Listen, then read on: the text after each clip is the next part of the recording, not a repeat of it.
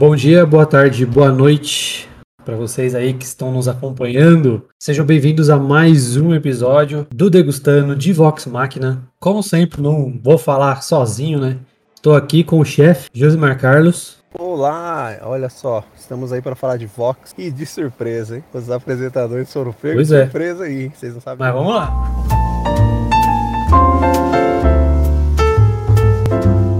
Degustando séries. Bom, bicho pegou, hein, Josimar? Bicho pegou. Foi mais pesado do que eu achava e eu nem tô falando de besterol. O negócio foi mais profundo aí, mas assim, comparado com os 3 primeiros episódios... Mudança brusca e foi muito legal, assim. Tipo, foi um tapa, assim. O que você achou? Cara, eu gostei, igual você falou... Eu imaginei que ele ia ficar na mesma pegada. Tipo, daqueles mesmos 3 episódios, encher uma galhofada, assim. Colocando coisas que consigam ser levadas a sério, mas, tipo, jogando galhofada atrás de galhofada, sabe? Era, tipo, humor lá pacificador, mas ele tinha aquela zoeira que ia acontecendo a cada momento, né? E, de repente, na hora que chega os episódios, né, o 4, 5, 6... Cara, muda de tom, assim, por completo. Não por completo, porque os 3 primeiros já tem um pouquinho de gore, tem a violência, tem aquele humorzão. Mas eu acho que talvez a gente sente mais isso, porque acabou ficando que os 3 primeiros eram episódios mais introdutórios, né? Então acho que por isso eles são mais calmos. Então 4, 5, 6, cara, muda muito, assim. E muito. O desenho começa a ficar com um clima, tipo, muito pesado. Ele passa a se levar muito mais a sério. O humor tá ali, só que ele tá muito mais pautado. Ele tá muito focado em alguns personagens específicos. Alguns personagens ali que tem um tom cômico mais forte. Outros vai aumentando também aquela dose de drama, assim. Cara, ficou pesadão e tá ficando cada vez melhor. Realmente tá ficando bem cativante. Pra mim, uma das melhores séries que eu vi aí no começo de 2022. Falo com toda firmeza, assim, cara. Mas é isso, sem mais delongas, bora pro spoiler.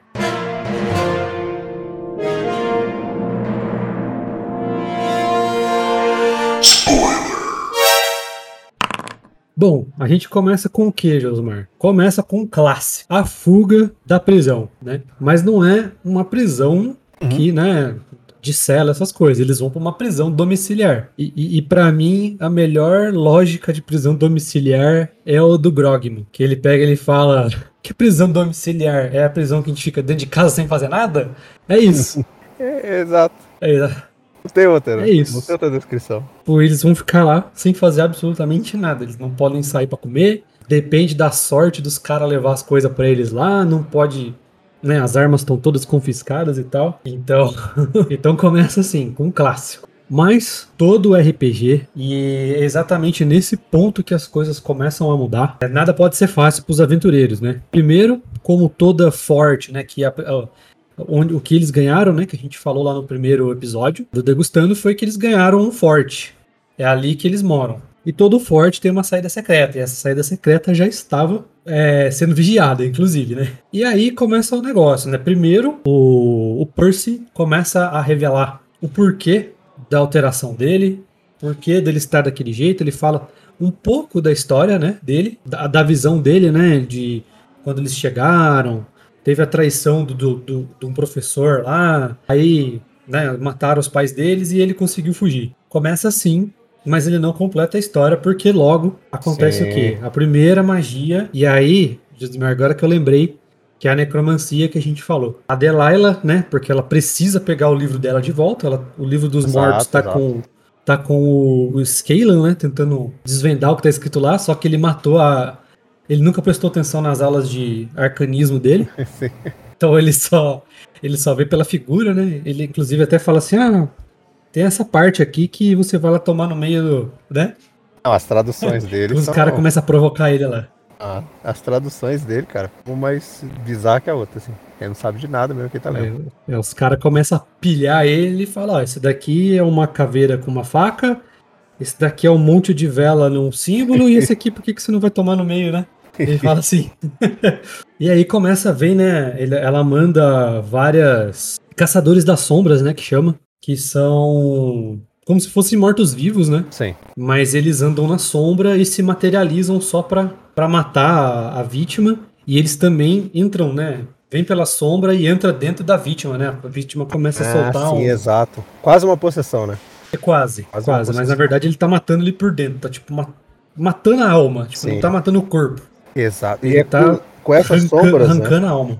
A gente vê que quão pesado a animação começa a ficar. Essa cena do ataque, cara, é muito tensa. A cena quando ele entra na Caliph, tipo, é digno de um exorcista ali. É muito tensa a cena. A forma como ela começa a mexer e começa a se contorcer assim, ela começa a subir, né? Aí você vê que o tom da animação ele começa a mudar bruscamente a partir deste ponto aí. Exato. E a gente sabe que, né, quem aí é acostumado a jogar RPG de mesa sabe que quando as coisas começam a virar Dark Fantasy, o bagulho começa a pegar fogo mesmo, porque se o mestre faz essa tipo de mudança, né, de um medieval clássico para um Dark Fantasy, exato, é porque é para você tomar conta do seu personagem, né, e o ataque dessas criaturas são exatamente essa, né, eles vão pelas sombras, eles apagam todas as luzes e começam a atacar todo mundo que tá lá, né, e se não fosse eles ficarem muito atentos assim, eles iam levar pelo menos uns 2 ou 3 ali.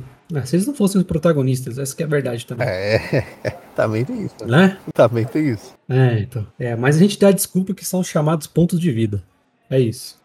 Não zerou o ponto de vida, não matou. E nesse ponto, né, Josimar, é onde a Pyke começa a falhar. Né? Ela percebe que, né, a magia dela é o ponto fraco das criaturas, mas ela não consegue. Ela até, né, tenta, antes até do ataque, ela tá tentando falar com a Everlight. Sim, mas não tem resposta. Não tem resposta, ela entra num limbo, assim, tipo, num lugar negro, né? Isso. Só tem umas fumaças em volta, assim. A Everlight não responde ela. E ela não entende por quê, ela começa a se remoer e tal, chorar. Até o Krog tenta acalmar ela. Exato. Fala, não, se dependendo do que for, vai lá e pede desculpa, né? Sim. É o jeito que ele entendeu. Lutam com tocha mesmo, convencem a guarda, né? Aliás, o único guarda que sobrou a fugir. Fala, ó, se eles vão voltar, se você não soltar a gente... Você vai morrer muita gente aqui. E aí sim eles conseguem fugir, mas a guarda na cidade ainda não foi informada. Então eles vão pra onde, Zimmer? Eles vão pra mais um dos nossos clichês de RPG. Exatamente. Vamos pegar itens, vamos upar itens antes da nossa quest, né? Sim, eles vão na loja do Gilmore, né? Eles voltam lá, que é um personagem deveras interessante, cara. Não sei, o que você acha desse cara? Cara, ele é um personagem assim, ele apareceu 2 vezes, né? Se eu não tô enganado. Ele apareceu, não lembro qual foi, mas um dos 3 episódios, dos primeiros 3 ele aparece. Eu não lembro se é o segundo ou o terceiro, ou se é o primeiro também, mas eu acho que é o primeiro mesmo. Eu sei que ele aparece num diálogo lá com o Vex. É Vex e Vax, é isso mesmo, né? Confundo o nome dos dois igual o Scanlan lá. Tem hora que eu não sei quem é quem. É Vex, é ele. E agora ele tem novamente, né, vários diálogos com o Vex, assim. Eu acho que ele é um personagem, ele parece ser aquele personagem de RPG, o NPC da lojinha, que ele vai aparecer assim, só por esses momentos. Mas eu acho que tem... Eu conheço, né, a lenda de Vox Machina, fora daqui da série que eu tô assistindo. Eu conhecia de nome. Mas a primeira vez que eu tô vendo mesmo a aventura tudo é assistindo a série da Prime Video. Eu não sei se tem alguma coisa com esse personagem, mas eu acho que tem algo reservado pra ele aí. Eu acho que não vai ficar só nisso, sabe? Desse personagem. Tem alguma coisa escondida nele. Tem. Na primeira aparição dele, eu meio que ignorei. Sim. Pra mim era só um vendedor... Até diferente, mas mais clássico, né? Aquele cara que vai aparecer na hora que os players precisam ali, ele vai ter o que eles precisam. Mas ele aparenta saber mais do que ele mostra, exato, né? Exato. Inclusive, toda vez que eles saem, ele faz uma cara esquisita, ou ele faz uma frasezinha de efeito. Tipo, vocês vão ver, vocês esperem pelo pior, cuidado, sabe? Então, tipo, é estranho esse cara, é estranho. E aí partiu Floresta, né? Então, mais um clássico aí, eles vão pra Whitestone de qualquer jeito. E tem que passar pela floresta. Então, eles pegam a carroça. Tem que passar pela floresta e eles pegam a carroça mais podre que eles acham. Porque, é lógico, o mestre não vai deixar eles roubarem uma carroça ornamentada, uma carroça revestida de ferro. Não vai nunca, isso nunca acontece, cara. E sempre é uma carroça podre, sempre. Exato, exato. E nesse ataque da floresta, mais um clássico, né? A Delilah faz uma invocação, nitidamente ela é uma bruxa, até pelas palavras mágicas que ela fala, e ela solta um monte de cão infernal lá. Pra correr atrás deles. Cão Infernal, só pra vocês que não manjam e que nunca viu RPG ou que ainda não assistiu o episódio desse Vox Machina, o Cão Infernal é igualzinho o Cerberus do Resident Evil. Igualzinho. Só que um pouco maior e mais musculoso, assim. De resto é a mesma coisa, é o mesmo conceito. Aquele cachorro não tem metade da cara, tem uma cara meio de zumbi, assim. É, pata, né? Tudo zumbificado, assim e tal. Só que eles atiram fogo pela boca. Uhum. Né? Então, esse é o grande diferencial de um cão infernal e um zumbi cachorro, sim, né? Essa daí. Então começa tradicional, perseguição na floresta. Exato. E é muito boa, né? A cena de ação na floresta é muito boa. É muito bem feito. Ah, é bem legal. A trilha sonora também é muito louca, fantástico. Cara. E a animação, né? É uma coisa que a gente não falou muito, mas a animação das lutas, né? Das cenas de ação, elas são muito, muito boas, muito bem feitas, assim. Pega muito estilo do anime de cenas, aquele anime com cenas de luta mais limpa. Nada muito, tipo, várias coisas acontecendo ao momento, mas que são pontuadas, sabe? Você tem vários personagens em cena, mostra um fazendo uma coisa aqui, aí mostra o outro, depois mostra o outro. Tem hora que tem dois ao mesmo tempo, mas eles conseguem levar aí e as cenas de ação são muito bem feitas. Não, e os personagens super bem representados, né, cara? Por exemplo, o Scanlan é um cara que não é de combate. Exato. Né? Ele é um bardo de magia, pura magia. Então, na hora que os bichos chegam no corpo dele, ele se ferra mesmo.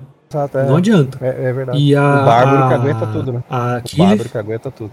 Ah, o bárbaro teve uma hora que ele segurou 2 cachorros, mano. Tem uma parte lá que ele pega 2 cachorros e começa a bater os cachorros, assim. Então, o Bárbaro segura, o Ladino também segura. Você vê que o Ladino, ele sempre se mantém afastado, assim, né? Porque a adaga dele é a adaga retornável, né? Então, ele taca a adaga e a adaga volta na mão dele. Ah, e a gente esqueceu de falar que antes deles partirem pra viagem, né? A Pyke vai pro outro lado. Ah, sim, ela vai procurar porque a resposta, a Everlight lá no templo. Lá, né? No templo da Everlight, E é só isso, depois só nos outros episódios que mostra mais coisa. Com todas as dificuldades, né, eles conseguem chegar a Whitestone, né? Eles perdem todos os itens mágicos que eles compraram, porque a carroça cai junto com o cachorro, com o livro na boca, e a Vex deixa o saco cheio de coisa perto do precipício. Aí as coisas simplesmente escorregam com água benta, flecha mágica, né? Poção, cai tudo. Até o Scanlan faz a piada lá, que eles voltaram a estaca zero. Literalmente voltaram a estaca zero. Sem falar do show-off dele, né? Que ele cai, só que na verdade só o cachorro cai. Ele volta com a mãos mágicas, em cima da mãos mágicas. Né? Cena, né? A outra tacou a última flecha dela com a corda. E ele não usa a corda, ele volta com a mão mágica. O Scanlan me lembra muito o Jack Black, cara. Aquela, a cantoria que ele faz, né? Sabe? Que ele dá aquele agudo, assim, no final. Me lembra muito o Jack Black. Acho que quando o cara fez o personagem, ele pensou muito nisso, assim. Deve ter assistido muito o Tenacious D. Ah, deve ser. Até no RPG do Vox Machina lá, ele é desse jeito também. Então. Agora sim, né? Chegando a Whitestone, eles veem que tá tudo destruído, né? Quando eles veem, né, tem gigantes rondando, guardas e tal, o que acontece, né? Eles, ao chegarem ali à floresta, a pimenteira, né, que é a árvore grandona que fica no centro, ela já tá toda seca e tal, e deixa lá o quê? Uma mensagem pra eles. Exato. Antes disso, a gente vê, quando eles estão na floresta, né, sendo atacado, a gente vê uma cena de uma família chegando no castelo dos Briarwoods, né? Tem a menininha tudo feliz e tal, daí o cara lá chama a Lady Delilah, ela chega e tal, daí ela fala, vocês foram os convidados, não sei do que, daí a menininha vai e pergunta pra ela, né, a gente vai ganhar um prêmio, não sei do que, ela fala, vai, você não pede pra esperar a surpresa. Naquele momento eu falei, vai dar uma merda muito grande com essa família. Eu imaginei que, será, eles iam virar um banquete, uma parada assim, né, por causa do Silas ser um vampiro, alguma coisa assim. Não, né? Eles são um recado. Então eles pegaram o número certo de pessoas, que é o número, né, do Vox Machina, no número do grupo, e eles colocam eles meio que pintam, né? Eles vestem ele como cada um. Então, colocaram um lá como bárbaro, fizeram a pintura dele, né? E você vê todos eles enforcados e vestido como cada um deles, assim. E é legal porque eles focam muito na menininha, né? Nossa, cara, que pesado. É o que a gente falou, a mudança de tom dos 3 primeiros episódios para esses agora foi bem brusco. Foi. Bom, eu nem vou descrever essa imagem aí, vocês assistem aí, se tá no final do episódio 5, vocês veem aí, tem que se tirar essas conclusões aí. Aí, eles vão atrás, né, da resistência, primeiro eles vão atrás da clériga, né, que é uma senhora que o É Ienen, né? Esqueci o nome. Ienen, alguma coisa assim. Acho que é isso. É uma parada assim. É a primeira coisa que ela fala, né? Ela fala pro Percy, ó, Percy, vai lá e lidera isso aí. Você que é o Rolo, né? Um da família, você que tem que liderar. Ah, mas eu preciso de um exército. Aí o líder da até então resistência tinha sido capturado, né? Isso, o Archibald. Tinha sido capturado e um anão guerreiro. É, um anão guerreiro que estava sendo torturado. Durante o resgate, acontece um dos maiores clássicos do RPG e um dos maiores inimigos do RPG, a porta. Quem joga RPG sabe o quão difícil é a porta no RPG. Você fala, pô, o cara mata dragão, man. Nos primeiros episódios não consegue abrir uma porta? Sim, é exatamente isso. Aí eles estão tendo tanta falha ao tentar destrancar a porta que o cara procura uma janela, porque tá perdendo muito tempo. Então a porta é um dos piores inimigos aí do RPG. E lá dentro eles acham o Archibald, né? Eles se dividem em dois, um que chama a atenção dos guardas e outro que vai pelas costas. Nessa parte chama muita atenção o desempenho do Scanlan, né? Que ele começa a arrumar treta com o guerreirão lá e começa a desviar da galera com magia, assim. Sim, achei muito louco isso daí, né? Ele finge ser capturado só pra poder juntar todo mundo. É, essa cena dele é boa mesmo. E aí dentro, né, eles conseguem achar o Archibald e tal, mas acontece o grande desfecho. Cena na prisão, e a gente tem o Stonefell, que é um cara bizarro lá, parece um homem sapo zoado, assim. Acho que todos esses lacaios aí da turma do Briarwoods aí são mais bizarros que outra. Não sei da onde que surgiu aqueles. E a gente tem a luta dele, Percy, com o Stonefell, e a gente vê o quão irado, o quão diferente o Percy fica quando ele precisa enfrentar essas pessoas do passado dele, né? Que assassinaram a família dele e que são envolvidas com os Briarwood. Ele muda por completo. Aí ele coloca aquela máscara, o olho dele muda, existe toda uma sombra, né? Que fica em volta dele. A gente acaba descobrindo que a arma dele é o Pimenteiro, ou Pimenteira, agora eu não lembro qual que é o nome correto. Ela tem nomes no cano. O nome do Stonefell tá lá e a gente consegue ler na hora que mostra, a gente consegue ler o nome do Professor Enders, do Silas, mas, né, tem os outros nomes ali. E que aí você começa a compreender as coisas que você vai entender mais pra frente. Essa cena da prisão com o Percy é muito boa e a gente tem até ele quase atacando o Vex. Isso, ele praticamente mergulha ali na ida dele. Ele aponta a arma pro Vex, né? Quase que ele sai no tapa ali também. É, ele sai de si por completo, né? O Vex conversa com ele, e aí que ele vai, tipo, se acalmando e ele volta, né? E o interessante que quando a gente fez lá os 3 primeiros episódios, chegou o 3º, né? Porque os 2 primeiros, eles são contínuos, né? É a iniciação lá do grupo. O 3º é quando a gente conhece os Briarwoods pela primeira vez. A gente achou que, pelo menos eu achei, a partir do 4º episódio, a gente ia ter episódios focados na história de cada um da equipe, né? Por mais que a gente esteja vendo pontos separados de cada personagem, que eu acho interessante da série, meio que o mote principal, que pode ser da primeira temporada inteira, envolve muito mais o Percy. Percy com os Briarwoods e a família dele, né? Esses 3 primeiros episódios agora são totalmente focados nos Briarwoods e no Percy. A gente começa a perceber isso, né? Tem alguns episódios que brevemente falam um pouquinho da história da Caliph.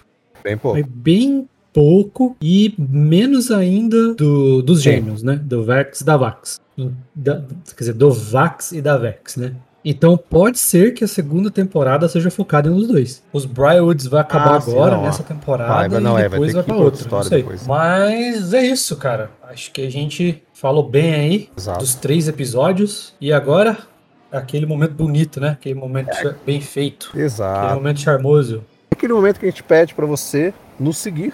Se você, caso não segue, você achou do nada aqui, tipo, tava passeando lá no Spotify ou num agregador que você usa de sua preferência e de repente você viu lá, ó, um degustando série aí, que já acha aí, você entrou e viu, então seja bem-vindo, falando sobre série aqui, semanais ou não. Cada vez mais a gente tá conseguindo falar de muitas séries diferentes, de nichos diferentes, inclusive. Então aos poucos a gente vai levando, a gente queria falar muito mais, mas o tempo, né, ele não deixa que a gente faça uma quantidade muito grande, mas assim, tem muita série que mereciam degustando, mas aos poucos a gente vai conseguindo abranger bastante série por aqui, então nos siga aí, @geekuniversal no nosso Instagram, corre no nosso site, geekuniversal.com.br e é claro, siga o Léo, ele vai finalizar daqui a pouco e fala mais sobre ele, mas siga ele na Nerd Kit.